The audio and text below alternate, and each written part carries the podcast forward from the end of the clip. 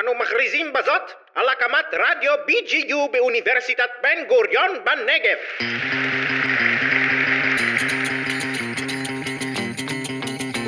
אתם על מחקר אחד, סדרת הפודקאסטים של המרכז הישראלי למחקר איכותני של האדם והחברה, באוניברסיטת בן גוריון בנגב.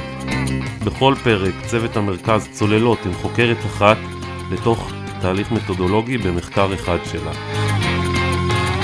האזנה נעימה.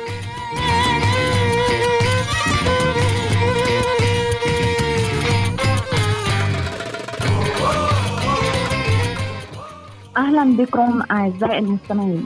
معكم دكتور انشراح خوري من راديو جامعة بن غوريون بالنقب باحثة بالمركز الإسرائيلي للبحث النوعي للإنسان والمجتمع وطالبة للقب ما بعد الدكتوراه في قسم العمل الاجتماعي بالجامعة. في هذا اللقاء نحاور الباحثة الفلسطينية النسوية الرائدة ابنة النقب دكتور سراب أبو ربيع قويدر حول بحثها القيم والهام الذي نشر بكتاب تحت عنوان تبلور الهوية الطبقية للمهنيات الفلسطينيات بالنقب. أهلا بك دكتور سراب. أهلين انشراح. بداية من هي دكتور سراب أبو ربيعة قويدر؟ أنا أولا ابنة النقب إيه، ولدت وترعرعت في إيه، مدينة بئر السبع. أنا امرأة باحثة وناشطة إيه، نسوية أصلانية نقدية. أدرس مكانة المرأة في والأقليات في مجال التعليم العالي سوق العمل والجندر. حاليا أدرس في قسم التربية في جامعة بئر السبع. إيه، وأبحث بشكل عام في مجال المرأة الفلسطينية من منظور نقدي إيه، ما بعد الكولونيالي. بمعنى أني أنظر لعلاقات القوة بين المسيطر والمقهور. وبما إنه أنت دعيتيني من خلال مركز الدراسات الأبحاث النوعية في جامعة بئر السبع بدي أتطرق أيضا للمنهاج النوعي أو للنهج النوعي اللي أنا بستند عليه في دراساتي. وشو معنى النهج النوعي وكيف أنا بربطه مع كوني باحثة عربية فلسطينية في جامعة إسرائيلية. فبدي أخوض شوي في أربط بين بين الاثنين. لما أنا بطلع إيه على النهج النوعي أو السردي بمعنى أني أنا إيه أحلل كافة عوامل الحياة الإنسانية منها السياسية والاجتماعية العائلية والاقتصادية وتأثيرها على الإنسان بشكل عام. فبقدر أقول أنه البحث النوعي بيعطيني الإمكانية أني أحلل السياق. وتحليل السياق هون مهم جدا إيه، خاصة في الأبحاث النقدية اللي بنعملها كباحثين عرب أصلانيين. هون أنا بدي أربط بين العلاقة بين إيه، السياق كجزء من النهج النوعي وبين كوني باحثة عربية أصلانية في مجال المرأة الفلسطينية. فلما بطلع إيه، على المنظور أو التحليل البحثي للأقاليم الفلسطينية بشكل عام أو المرأة الفلسطينية بشكل خاص كان التحليل السائد هو تحليل من منظور استشراقي. بمعنى أنه بنظر للمرأة الشرقية كامرأة مقموعة فقط كجزء من محيط ديني وثقافي يقمعها. إيه، النظرة البحثية إلها إيه، إليها كانت نظرة دونية على أنها تقليدية بمعنى غير متقدمة معدومة الفاعلية أو ما يسمى الإيجنسي. إيه، التقليدي هو رجعي وإذا أرادت التقدم فعليها أن تقلد المجتمع الغربي أو المجتمع الإسرائيلي. فهون تحليل السياق بيعطينا إمكانية أن ننظر نطلع على العوامل التاريخية والسياسية اللي قمعت المرأة الفلسطينية وسلبت منها أدوارها التقليدية إن كان في الزراعة إن كان في حتى في البيت وبشكل خاص في السياق النقباوي بناء بيت الشعر مثلا. إيه، فإحنا عمليا كانت للمرأة أدوار فعالة اللي إيه، أعطتها دور المنتجة إيه، في الحيز العائلي المشترك. فإذا بنطلع بشكل عام على السياق وكتير مهم لأنه قبل الاحتلال الغربي أو الإسرائيلي ما كانش هناك تقسيم بين الحيز ما يسمى الحيز العام والخاص وإنما كان حيز عائلي مشترك. فالسياق هو كمان سياق سياسي. يعني إذا طلعنا على آليات القمع السياسية والاقتصادية المقصودة آه، من خلال المؤسسة الإسرائيلية وحللناها. لازم نطلع عليها كجزء من بنية استعمارية تستهدف المرأة الفلسطينية. فإذا إحنا تبنينا هذا الخطاب ممكن ننجح إنه نغير الخطاب الاستشراقي كليا حول المرأة الفلسطينية. والنقطة الأخيرة بالنسبة للسياق هو أيضا السياق هو أيضا التاريخ. يعني عادة الأبحاث الاستشراقية إيه، بتطلع على إيه، سنة 48 اللي هي النكبة أو سنة قيام دولة إسرائيل كنقطة تحول أو بداية لتحليل مكانة المرأة أو بشكل خاص تقدم المرأة الفلسطينية.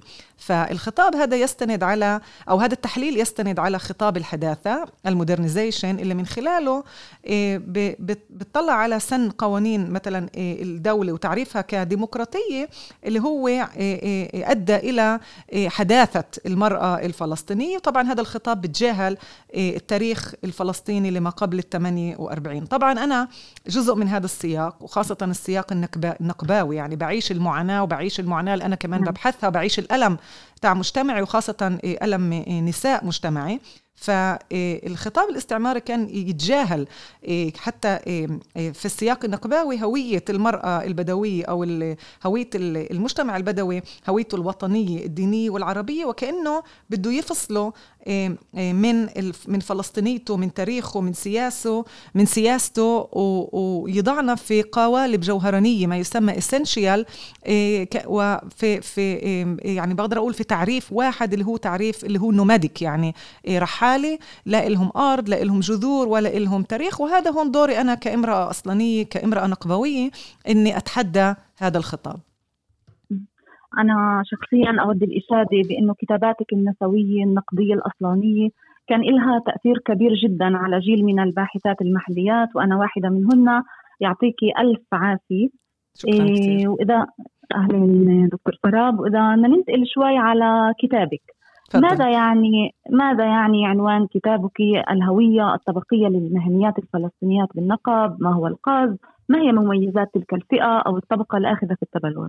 طبعا أنا في الكتاب آه، بتطرق لتوثيق نمو طبقة وسطى مهنية آه، من مجموعة نساء آه، مهنيات أكاديميات يعملنا في سوق العمل الإسرائيلي اللي هي تتكون من بين 6 ل 8% من المجموع الأكاديميين من عرب النقب اللي الطبقة هاي طبقة نامية من النساء المهنيات اللي بيعملوا في مجال المحاماة الطب التعليم العمل الاجتماعي الطب النفسي وغيرها من المهن. طبعا هن جزء آه، صغير جدا آه، من مجتمع اللي يعاني من أكبر نسبة فقر في البلاد. إحنا بنحكي على مجتمع اللي 80% من العائلات موجودات تحت خط الفقر. 50% من العائلات يقطن في قرى غير معترف فيها بمعنى إنه عايشين من غير ظروف معيشية إنسانية من غير كهرباء من غير مياه من غير موارد من غير موارد. فهي الطبقة اللي نشأت نشأت كنتيجة للتعليم الأكاديمي العالي. وبالإضافة طبعا لرأس المال الاقتصادي اللي الطبقة هاي بتملكها هي تشمل أيضا لما أنا بحكي على هوية طبقية بمعنى لوعي طبقي. الوعي الطبقي هو جزء كمان من وعي قومي ووعي نسوي اللي بتحدى علاقات القوة المهيمنة في شتى المجالات في مجال الأبوي في مجال العيلة يعني في مجال الجندري في المجال المهني أو في مجال المؤسسة المهنية الإسرائيلية وطبعا آه، في المجال القبلي. فالبحث نفسه يتمركز حول عملية المحو الطبقي. إيه، فأنا بطلع هنا لعملية المحو الطبقي من عدة محاور. بطلع برجع كمان مرة للسياق. بطلع على المحور التاريخي السياسي على المحور المحو الاقتصادي وطبعا على المحو المحور إيه، من خلال المحو من خلال المحور إيه، النسوي. فهون أنا يعني بسأل شو معنى هذا المحو؟ المحو نعم. يعني إذا بدي أرجع للمنظور الاستعماري فهون بتطلع إنه المحو هو جزء من الإزالة أو من سياسة الإزالة والاستبدال. فهون هدفي في هذا البحث إني أفكك آليات المحو الطبقي بشكل خاص المحو الطبقي إيه، من عدة إيه، من خلال عدة مؤشرات. فهون بتطلع على المؤشر إيه، العنصري الجندري الديني والقبلي. وبتطلع شو هي آليات الهيمنه المباشرة والغير مباشر. يعني إحنا بنشوف إنه إذا بدي اطلع على سوق العمل سوق العمل ما يسمى سوق العمل الإسرائيلي فهناك فصل. يعني في عندنا مش سوق عمل واحد في عندنا سوقان سوقين من العمل في عندنا سوق العمل اليهودي وفي عنا سوق العمل العربي المهيمن والمهمش أو المستثمر من ناحية ميزانيات وفرص عمل وغني نسبيا إيه، لسوق العمل العربي. والعربي اللي هو المهم المهمل المهمش إيه، الفقير من ناحية ميزانيات وفرص العمل. فأنا أدعي أنه طبعا هذا الفصل هو جزء من آليات التهميش الاقتصادي المقصودة. وأنا بدعي في الكتاب أنه الهيمنة في سوق العمل اليهودي تمارس من خلال إدارة أجساد النساء العربيات وذلك من خلال هاي المؤشرات اللي أنا حكيت عنها. إن كان عن طريق العنصرية اللي هي تعتمد على هاي المؤشرات. أما الهيمنة غير المباشرة هي تعمل من خلال إهمال النساء في سوق العمل العربي وتركهم للسيطرة القبلية والأبوية من غير تدخل أو إشراف مهني اللي عمليا يخلق حيز مهمل. وممكن هون أنا أفوت في أمثلة إذا طبعا بتسمحي لي. نعم تفضل. فإذا بدي أطلع على سوق العمل ال ال اليهودي وأطلع على التهميش أو الهيمنة المباشرة في عندنا هون مؤشرين اثنين التمييز العنصري طبعا من خلال أجساد النساء. فعندنا هون لما أنا بحكي على أجساد النساء في هون محاولة خلق فروق ثقافية وتكريسها من قبل مختلف لاعبي سوق العمل الإسرائيلي. واحدة من الطرق اللي هذا التفريق بصير هو من خلال استخدام تمثيلات ثنائية طبعا اللي تقوم بتطبيع هذا التفريق وتطبيع الحدود بين التمثيل المهيمن والتمثيل المتدني لمجموعة النساء الفلسطينيات. إيه، الأسترت... لما ال... ال... مثلا واحدة من الاستراتيجيات هي عدم ترقية النساء في الحيز العام إيه، من خلال يعني الادعاء إيه، أو من خلال مفهوم الفجوة الثقافية أو الحضارية اللي هي عمليا يعني هاي الفجوة تتحول لسبب شرعي لعدم قدرة النساء على التقدم. إيه، فمثلا ممكن إيه، واحدة من الممرضات اللي عملت معها مقابلة قالت إنه لما أنا كنت بدي أتوجه لدراسة اللقب الثاني عشان أتقدم في عملي المسؤولة رفضت المسؤولة اليهودية رفضت هذا الأمر وصارت تستهزئ فيه إيه، تستهزئ وتقول حقا يعني هل أنت بتفكر إنه دراسة سهل عندك أطفال خسارة على أولادك وإلى آخره.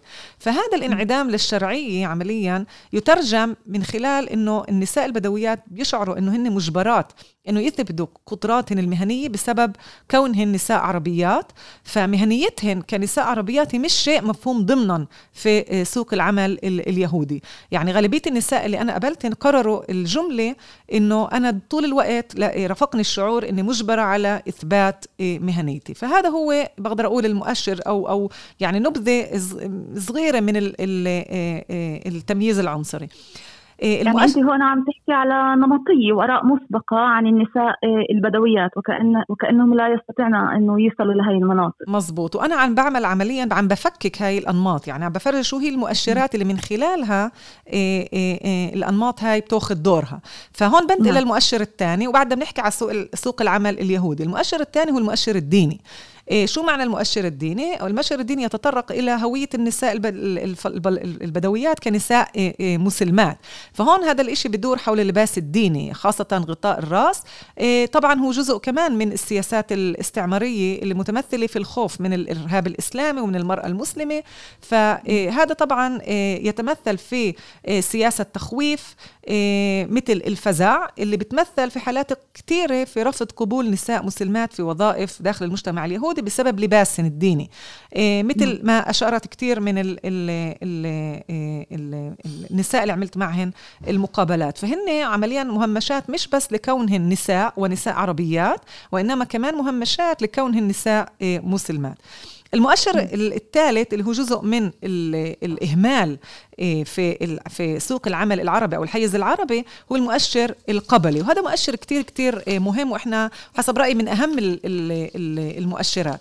فإذا بدي أطلع يعني على المؤشر القبلي هون أنا إيه، شفت إنه في تصادم أو أو صراع أو توتر بين الشفرات القبلية مثلا إيه إيه عدم التدخل في شؤون إيه قبيلة أخرى أخرى إيه حظر الكشف عن معلومات إيه تتعلق في ابن أو بنت قبيلة وبين الشفرات المهنية مثل الشفرات العلاجية اللي بتتطلب التدخل العلاجي وحتى القانوني في أمور قبائل أخرى أو إخراج معلومات من القبيلة لأهداف إيه مهنية. فشو معنى هذا التصادم؟ كيف إحنا ك كيف أنا كباحثة أو إحنا كباحثين نقديين ممكن نقرأ هذا التصادم؟ فممكن أقول إذا بدي أطلع في نظرة محلية ضيقة جدا استشراقية ممكن أقول أوكي أنا هون بلوم القبلية إيه، وإحنا لازم نحارب القبلية. ولكن القبلية كانت موجودة. إذا بتطلع على السياق هون السياق كتير مهم. إذا بتطلع تاريخيا على إيه، السياق التاريخي والسياسي إيه، مش بس السياق الفلسطيني وما قبل ال 48 إذا بدي أطلع كمان على على سياق الدول الاستعمارية الكولونيالية الاستعمارية في محلات تانية مثل جنوب أفريقيا. فممكن أشوف كمان هناك إنه القبلية أو النعرة الإيديولوجيا القبلية كانت تعزز تاريخيا من قبل المستعمر. فكان له نعم. هدف هون. الهدف هو إنه المستعمر إذا بنطلع على كتاب محمود ممداني إيه، إيه، هدف المستعمر كان إيه، إنه يسيطر من على السكان الأصلانيين من خلال مؤسساتهم القبلية. وطبعا هذا بتطلب من المستعمر إنه يوضع الأصلانيين في مؤسساتهم ويبني طبقة معينة اللي من خلالها يمكن يتحكم فيهم ويمنعهم من تخطي التقاليد والخروج إلى فضاءات السوق الكولونيالي الحر.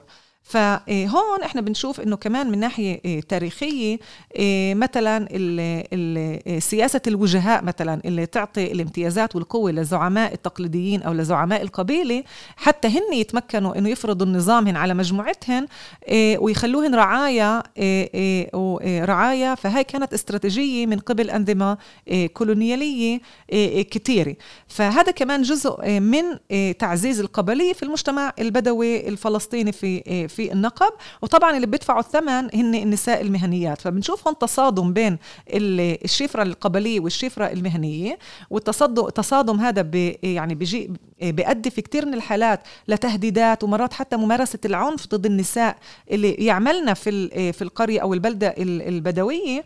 فلما بتوجهوا لل للمسؤولة في المؤسسة الإسرائيلية فهون المؤسسة الإسرائيلية مش مستعدة إنها يعني تشرف أو إنها تشرف من ناحية مهنية وإنه تخلص المتوجهات من دائرة الخطر من دائرة الخطر أو من التهديد. فهذا الإشي بمس مش بس النساء المهنيات ولكن كمان النساء الموجودات في حالات خطر أو حالات تعنيف في العائلة اللي النساء المهنيات نفس ما بيقدروا يوجهوا لهن المساعدة بسبب كل هاي سلسلة هياكل القوة أو سلسلة التهديدات اللي بالآخر تعزز من قبل السلطة الإسرائيلية. آه، المؤشر الأخير اللي كمان آه، اللي بنشوفه في سوق العمل العربي هو المؤشر الجندري طبعا آه، من خلال الأبوية. يعني هون إحنا بنشوف اصطدام مش بس بين المهنية والقبلية وإنما اصطدام أيضا بين المهنية والأبوية.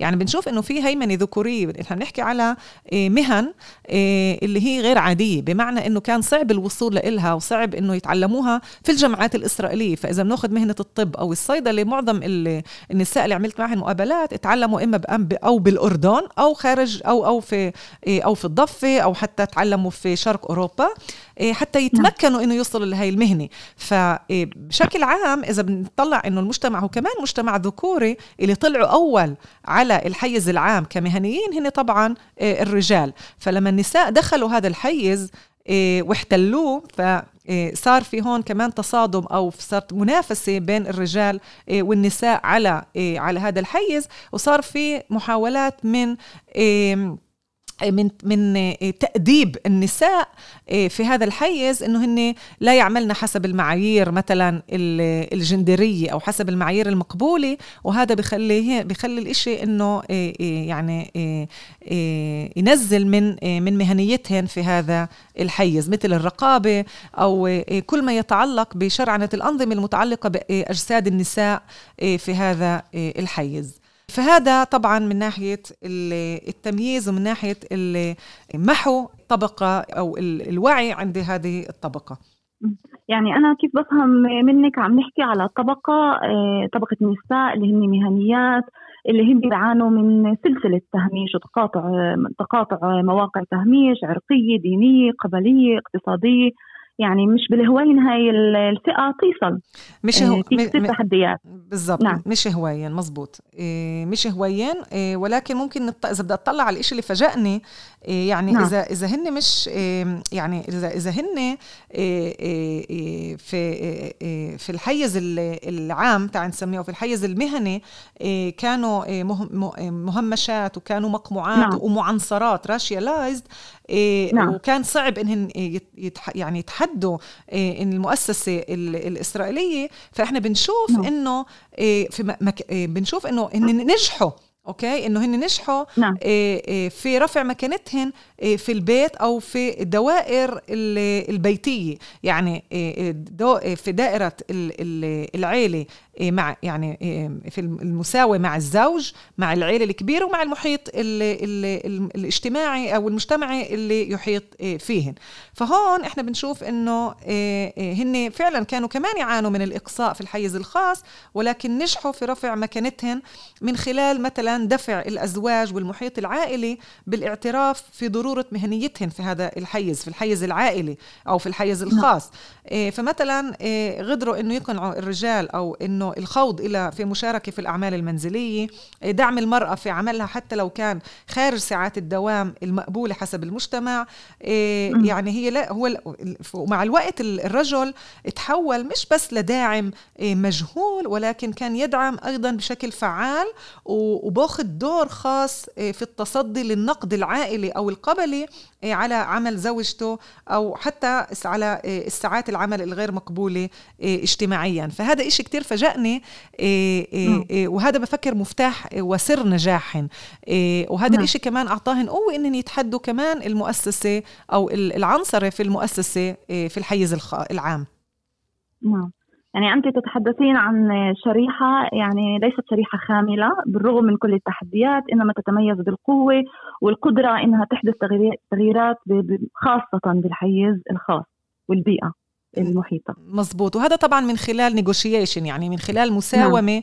آه، آه، مع الرجال من خلال إثبات أهمية مهنيتهن آه، للحيز الخاص أهمية مهنيتهن وطبعا رفع هن كمهنيات في الحيز العام هن عمليا بيرفعوا قضايا لهن كتير أهمية في الحيز العام الإسرائيلي اللي هو يهمش مش مش بس بهمشن كنساء مهنيات ولكن أيضا يهمش المجتمع البدوي ك كزبائن أوكي؟ في هذا الحيز. نعم. إيه، فهن بيرفعوا صوت عروبتهن بيرفعوا إيه، صوت احتياجاتهن الخاصة بيساعدوهن على بيساعدوهن مثلا يتلقوا دعم أو علاج معين من خلال مهنيتهن وهذا الإشي. فهن بثبتوا قديش مهنيتهن مهمة جدا لمجتمعهن وطبعا هذا إشي بيرفع من قيمتهن في داخل المجتمع. وطبعا بيعكس كمان على على العيلة وعلى الزوج عندما أسمعك تتحدثين عن البحث يخطر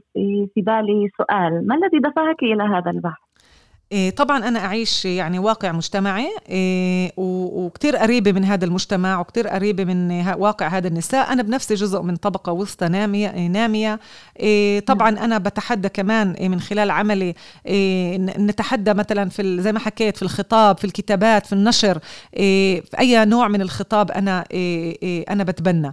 فإذا بدي أطلع على يعني واقعنا كنساء مهنيات في النقب هو واقع مهمش هو واقع اللي كمان كمان مش وارد كتير بالأبحاث إيه، عادة ظاهرة الإقصاء المهني أو الاقتصادي إيه، كان يبحث من خلال المنهج الكمي يعني من خلال نعم. إحصائيات وكان قليل جدا يبحث أو يحلل من خلال النهج السردي اللي من خلاله نعم. إحنا نستمع للواقع وللدوافع إيه، وللعوامل نعم. الشخصية للمكان العائليه والاجتماعية اللي هذا عمليا يوسع الأسباب يوسع إيه، إيه، النظرة الكمية اللي هي كتير محدودة فإذا بدي أطلع مثلا على الأبحاث على اللي انعملت على الإقصاء الاقتصادي كانت تتمحور حول الفئات الضعيفة والمستضعفه الفقيرة والمستضعفة من المجتمع ومش على حول الفئات القوية اقتصاديا. فهذا إشي بفاجئ فيهم بارادوكس ف نعم. يعني إنه يعني الأبحاث أغلبها دائما كانت تطلع إلى إيه، ليش النساء الفلسطينيات أو المسلمات هن خارج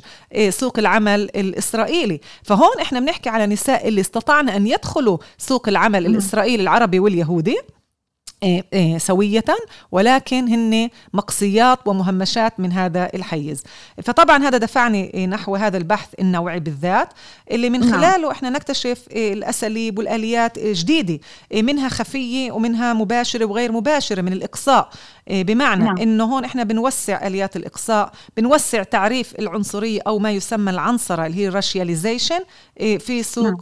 العمل وهذا جزء كمان من تحدياتنا ك بربطه كمان مرة مع كوننا كوني باحثة عربية إيه، إيه، وباحثة ناقدة للخطاب المهيمن.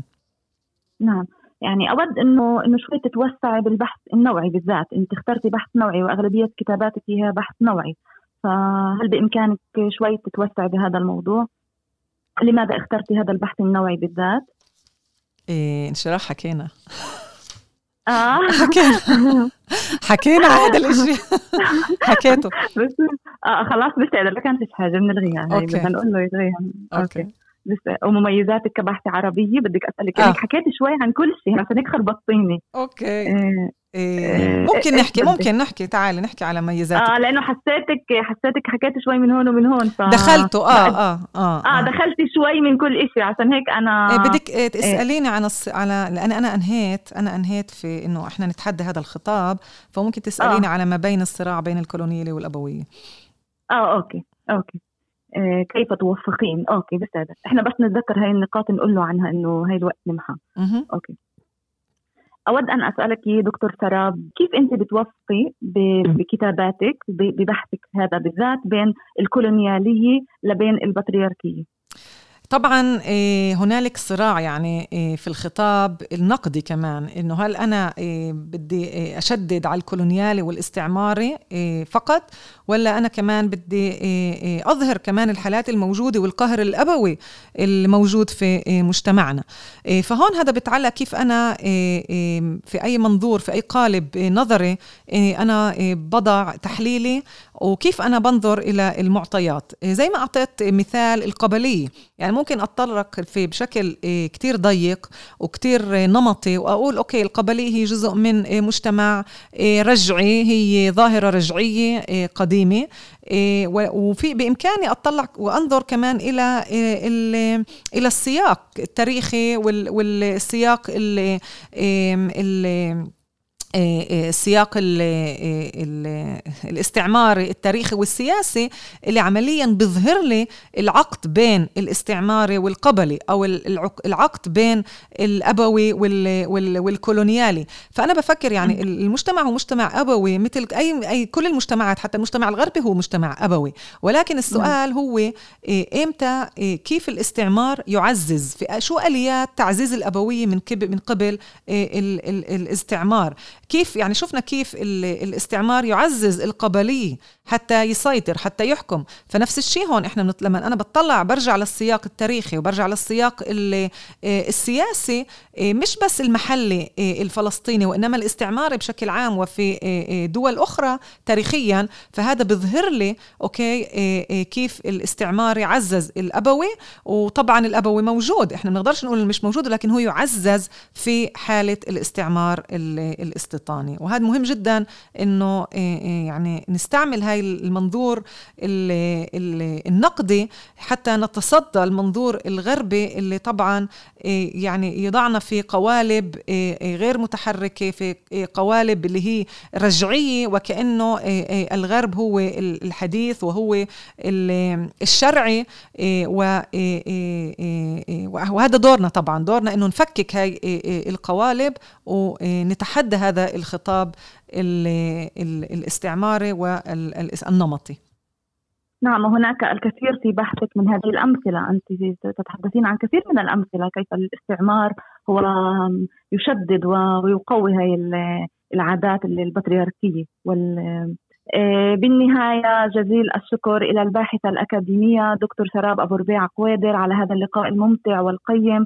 ونتمنى لك المزيد من البحوث والدراسات والتحديث المستمر في الفكر النسوي الفلسطيني. أشكرك جدا. شكرا كثير دكتورة انشراح وأنا سعيدة جدا بهذا اللقاء وشكرا للمركز اللي استضافني وبتمنى أنه يكونوا سلسلات آه، آه، أخرى من هذه اللقاءات. وطبعا شكرا لراديو BGU على آه، هذه الاستضافة. طبعا طبعا. شكرا لك ولراديو جامعة بن غوريون